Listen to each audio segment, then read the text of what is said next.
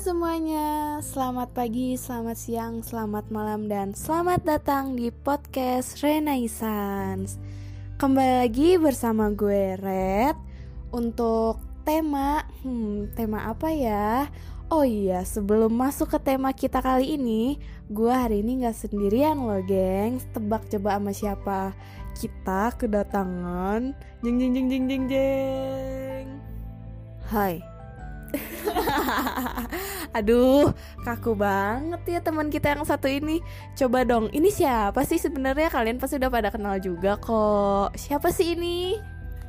Aku Tosca yang Yeay. yang ngisi di awal-awal. Yap, betul. Tosca yang suka ngisi muka dimah awal-awal dan opening kita. Oh iya Tosca, hari ini kita tuh mau ngebawain tema apa sih? Kita ingin membawakan tema tentang racun people. Waduh, racun people bahaya banget. Kayak ular aja ya berbisa. Ups, apa emang ular-ular yang ada di dunia ini yang mau kita bahas kali ini, Toska? Iya, benar sekali. Nah, berhubung kita udah tahu nih tema kali ini tuh apa, kita langsung aja yuk ke topik pembahasannya tentang toxic people. Untuk pertama-tama, apa sih toxic people itu, Toska? Menurut aku toxic people itu sendiri kayak ngebawa kita ke tidak jalan kebenaran. Iya iya betul banget tuh. Kalau dari definisi Tosca, toxic people itu adalah orang yang akan membelokkan kita dari jalan kebenaran. Betul tidak Tosca? Benar sekali, tapi kita nggak pernah sadar nih kadang-kadang kalau misalkan orang tersebut tuh toksik. Makanya di sini kita pingin ngebahas salah satu tema yang mungkin krusial juga buat kalian yang memasuki dunia dunia, pergaulan. Iya, nah dunia pergaulan. pergaulan. Aduh, pergaulan ya bahasanya. Untuk tidak ya. digauli. Nah, jangan dong, itu bahaya ya Toska.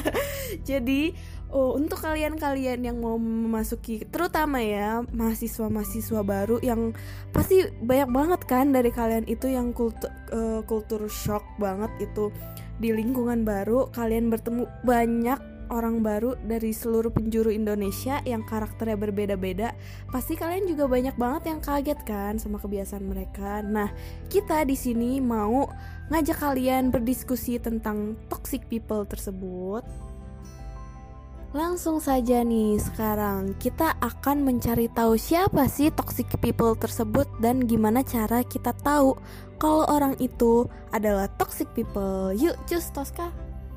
Nah, uh, sebelumnya mau bacain dulu arti dari di internet itu dari halosehat.com Toxic people alias orang-orang yang beracun adalah jenis pribadi yang suka menyusahkan dan merugikan orang lain baik secara fisik maupun emosional. Nah jadi uh, udah disebutin yang tadi dan menurut gue sendiri kalau orang-orang toxic people itu kadang suka membuat lu tuh kayak kecapean tersendiri sih. Mereka tuh maunya diturutin terus menurut lo sendiri apa? Iya betul banget tuh.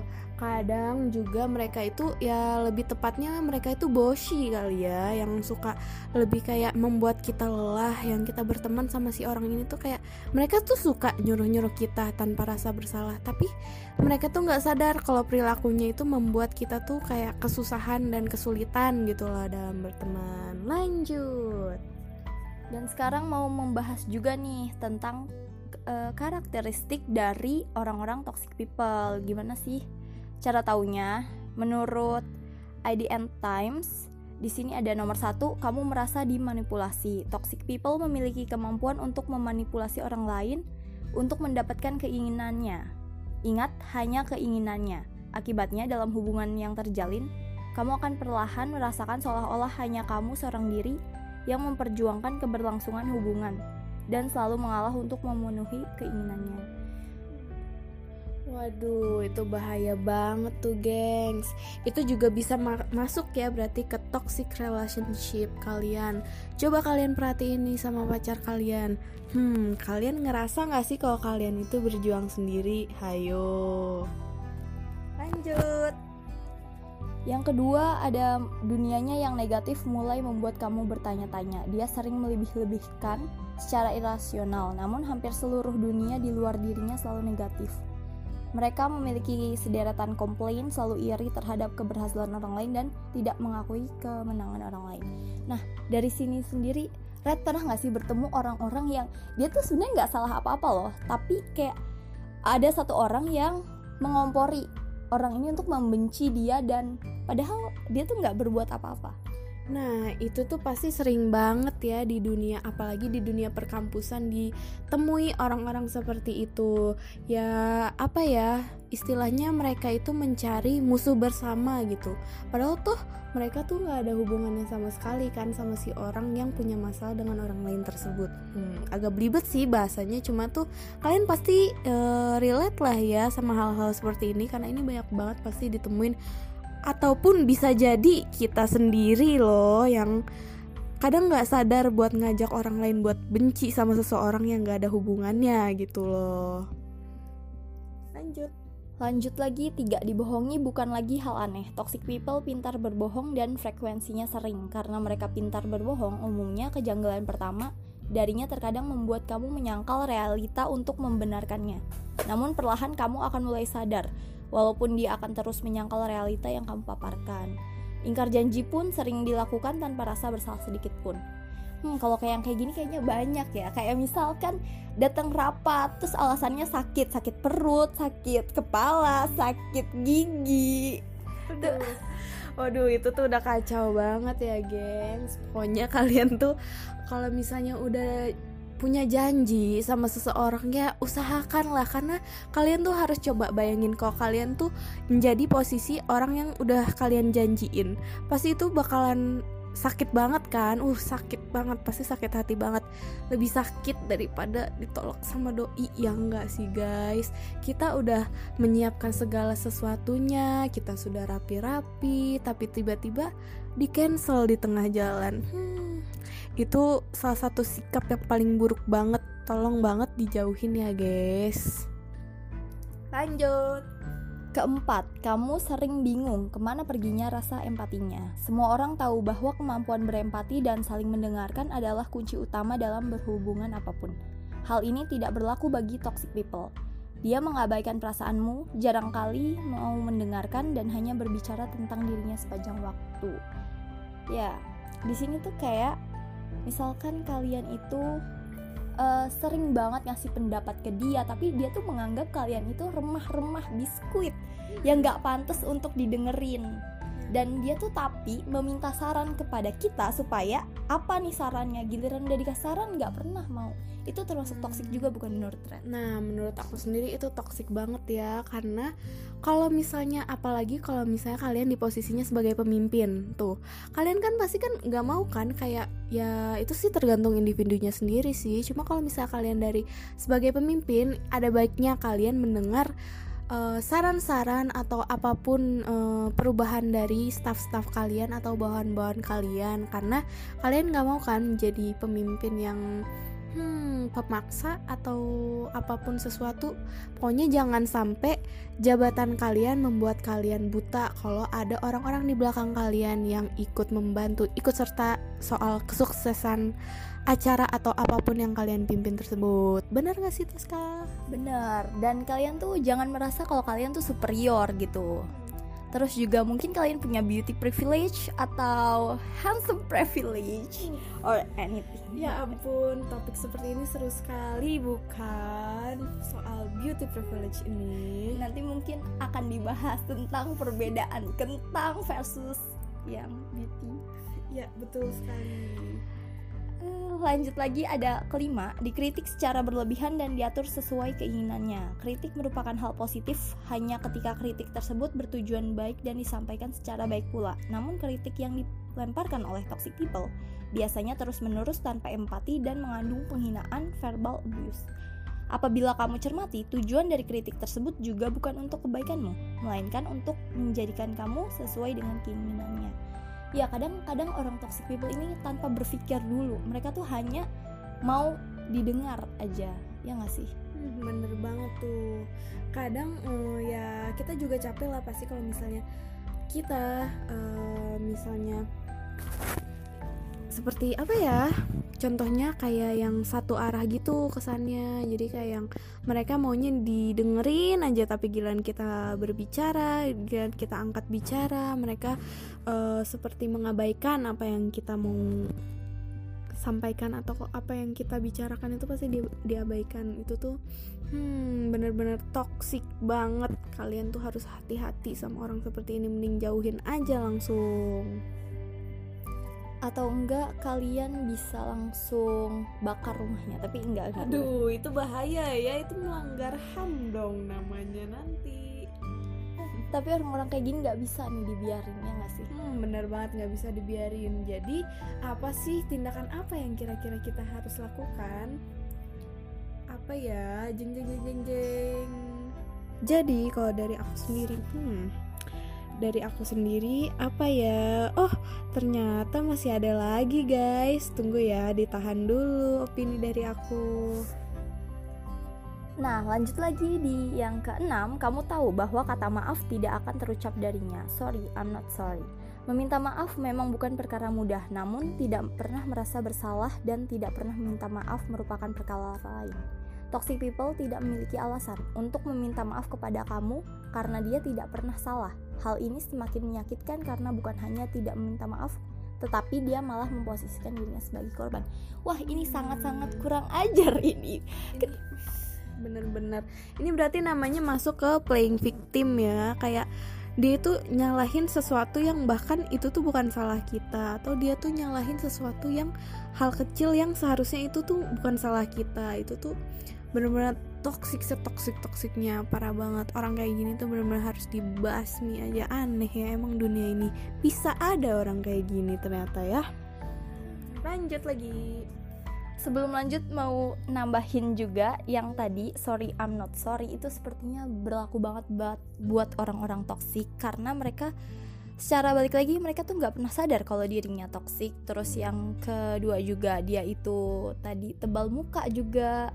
Atau mereka bisa meminta maaf cuman namun di belakangnya kali ini ya di belakangnya ada sesuatu yang mungkin ngomongin kamu tapi seuzon aja dulu nggak apa-apa. Nggak apa-apa seuzon aja dulu kita Maya kan sebagai manusia Ketujuh, kelama kelamaan kamu muak karena dia tidak bertanggung jawab dan selalu memposisikan dirinya sebagai korban. Semua kesalahan ataupun kegagalannya selalu karena kesalahan kamu dan dia selalu menjadi korban. Dia tidak bertanggung jawab atas apa pun dan dia akan mati-matian menekan kamu untuk mengiyakan hal tersebut. Ini tuh benar-benar bahaya banget ya guys udah bener-bener kayak oh pasti kalian tuh banyak lah nemuin toksik toksik seperti ini. Apalagi orang yang nggak pernah mau ngakuin kesalahan dan malah nyalain kita dan menjadikan dirinya sebagai korban itu udah toksik banget garis keras banget ya. Aduh. Udah bingung banget nih kita nih sebenarnya nih harus diapain nih orang kayak gini nih? Eh, Red pernah punya pengalaman bekerja dengan orang-orang toxic people aduh sebenarnya pengalamannya itu udah bukan pengalaman lagi ya. Selain pengalaman juga selain bekerja sama dengan seorang toxic people ya pasti kita juga banyak menemui di lingkungan-lingkungan belajar yang namanya toxic people itu pasti nyebar di mana-mana. Karena pada dasarnya kan manusia itu tuh orang yang egois dan nggak bakal nyadar dong jadi pasti kalau mereka sendiri itu toxic. Mungkin aja nih salah satu dari kita aja nih ya Tosca bisa loh menjadi toxic people. Toh kan orang toxic itu nggak nyadar. Toksiknya itu di sebelah mana sih? Hmm? masa sih gue toxic? Perasaan gue baik-baik aja deh sama lo. Pasti semua orang tuh mikirnya kayak gitu guys. Jarang banget bukan jarang ya belum ada ditemu yang namanya orang toxic. Itu sadar kalau dirinya itu toxic ya berat sekali pembahasan ini karena menguras energi nih kalau ngebahas orang-orang toksik. Rasanya tuh pingin mm, menghujat sekali ya, bener sekali ini. Mm, dihujat. Sangat. Jadi gimana nih?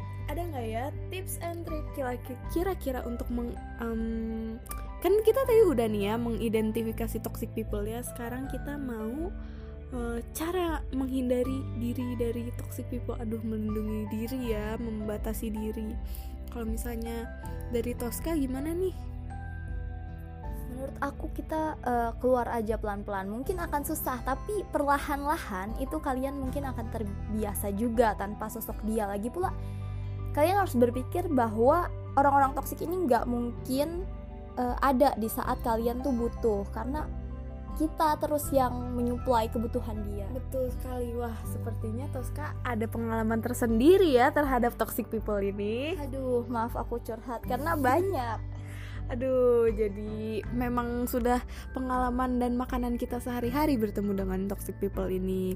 Terus kalau dari aku nih ya, tambahan betul sekali seperti apa yang tok si Tosca bilang ini, toxic people itu harus kita harus keluar dari lingkup si toxic people tersebut. Setelah itu kita juga sebisa mungkin tidak terlalu banyak uh, berhubungan kali ya. Mungkin kalau kepepet aja kali ya harus berhubungan sama mereka nya karena itu bakal uh, karena kalau kita terus berhubungan sama mereka itu bakal ngerugiin hidup kita banget bener nggak sih Tosca? Bener banget karena nggak ada gunanya percaya nggak ada gunanya kalian deket sama orang-orang toksik yang ada di sekitar kalian sendiri. Nah gitu. Itu dia tadi tips and tricks identifikasi toxic people yang ada di sekitar kalian. Terutama buat para mahasiswa baru nih ya kalian jangan sampai salah pilih teman jangan sampai salah pilih geng. Waduh geng. Kenapa kita bilangnya geng? Genggong. Genggong. Kenapa? Karena pada dasarnya manusia itu hidup berkelompok dan pasti individu dengan individu yang lain itu bakal mencari individu yang tipenya sama seperti mereka. Makanya jadi wajar aja yang namanya geng-geng kelompok-kelompokan itu kubu-kubuan itu wajar aja. Di mana-mana tuh ada. Mungkin sampai presiden dan DPR pun ya. Itu tuh kubu-kubuan guys. Jadi kalian tuh harus memaklumi apa yang namanya kubu-kubuan itu. Asal dengan catatan kalian harus mencari kubu yang benar kubu yang akan menjalankan apa ya? Iya menjalankan perintah agama. Aduh subhanallah. Eh jangan ya jangan di sini. Itu bahaya sekali guys. Mohon maaf ya guys itu tadi ada iklan. Aduh. Aduh tolong jangan keluarkan dark jokes di sini ya Tosca ya mungkin segitu aja kali ya pembahasan dari kita karena udah lumayan panjang nih menitnya nih. Jadi gimana gimana nih? Ya, jadi buat kalian masih ditunggu untuk cerita sesi cerita-cerita dari kalian bisa kirim di email yang ada di description boxnya di I'm a good one kosong at gmail.com jangan lupa nanti kita akan bacakan cerita-cerita kalian dan akan kita komentari sebisa kita Nah, iya betul sekali nih. Nanti curhatan kalian akan kita bawa. Oh iya, kalian juga bisa kirim salam, kirim pesan misalnya dari dari sang pencinta Fajar contohnya ya. Dari sang pisang. Oh, deh, itu si Kaisang dong punya presiden anaknya. Untuk uh, sang pen apa nih? penyabar wede untuk sang penyabar atau calon jenazah untuk calon jenazah. Gitu.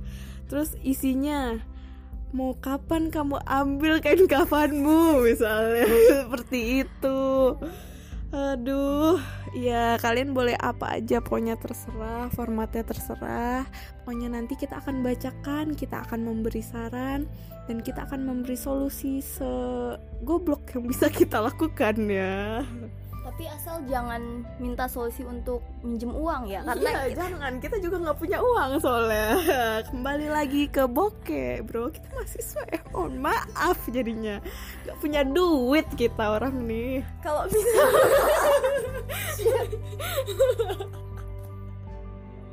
Oh iya, kalau misalkan ada yang mau endorse kita juga boleh. Atau uh, Aukarin mungkin mau ngasih motor ke kita gitu. Boleh, boleh. Boleh banget. Ada yang mau endorse endorse Banovi ya biar yang lagi lagi tren gitu sekarang ya. Asal jangan nyuruh kita danusan. Ya, jangan ya kita tidak suka jualan guys. Itu tuh susah berminyak tidak sehat. Ya pokoknya tuh sekian ya sedikit selik curhat dari kita anak-anak mahasiswa yang aneh dan bobrok ini. Semoga kalian menjalani aktivitas kalian dengan bahagia. Bye guys Bye.